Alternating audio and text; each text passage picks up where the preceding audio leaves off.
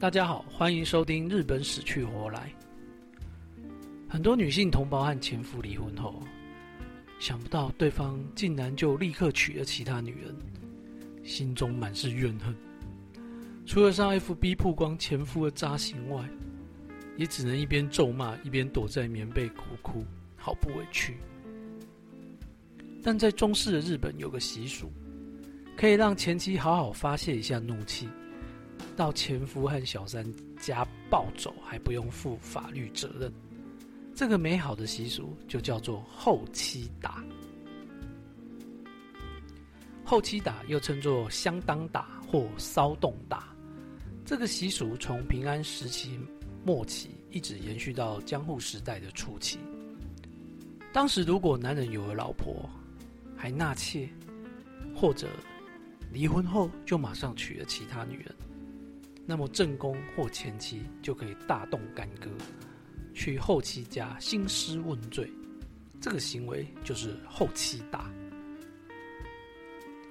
最早出现后妻打的记录是在西元一零一零年二月，摄政藤原道长的侍女啊，率领三十名下女，一同袭击其夫的情妇所在。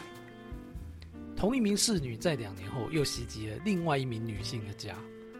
所以这名侍女老公真的是有够渣哎，到处拈花惹草呢。说到这边，大家以为只要正宫或前妻不爽，就可以使出令人通体舒畅的后期打吗？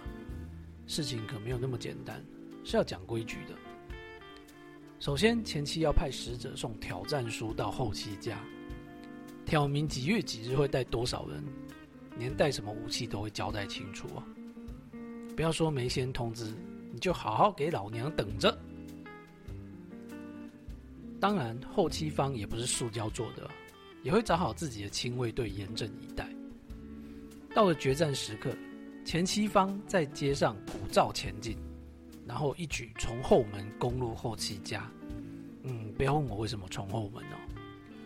双方有啥武器呢？就通通用上。大致上就是扫把啦、本机啊、锅碗瓢盆之类的，顶多就是竹刀了。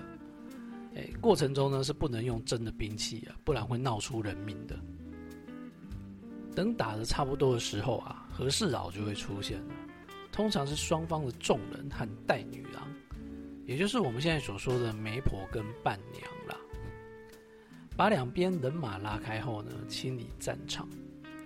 据说当时还有专门帮人家助阵的专业后期打，呃，就是佣兵吧。后期打在当时呢是被默许的，让原配或是前妻啊彻底发泄怨气，顺便可以讨回一些面子。而被砸的后期呢，就当做是给前妻台阶下。另外一种说法就是说，前妻呢送给这个前夫和小三的留念。让他们呢不要轻易的忘记他。嗯，可是为什么这个前期跟后期的战争，作为罪魁祸首的男人，好像都没有事情呢？好的，以上呢就是后期打习俗的介绍。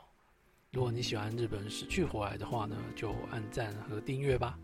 虽然我很少更新，OK，拜拜。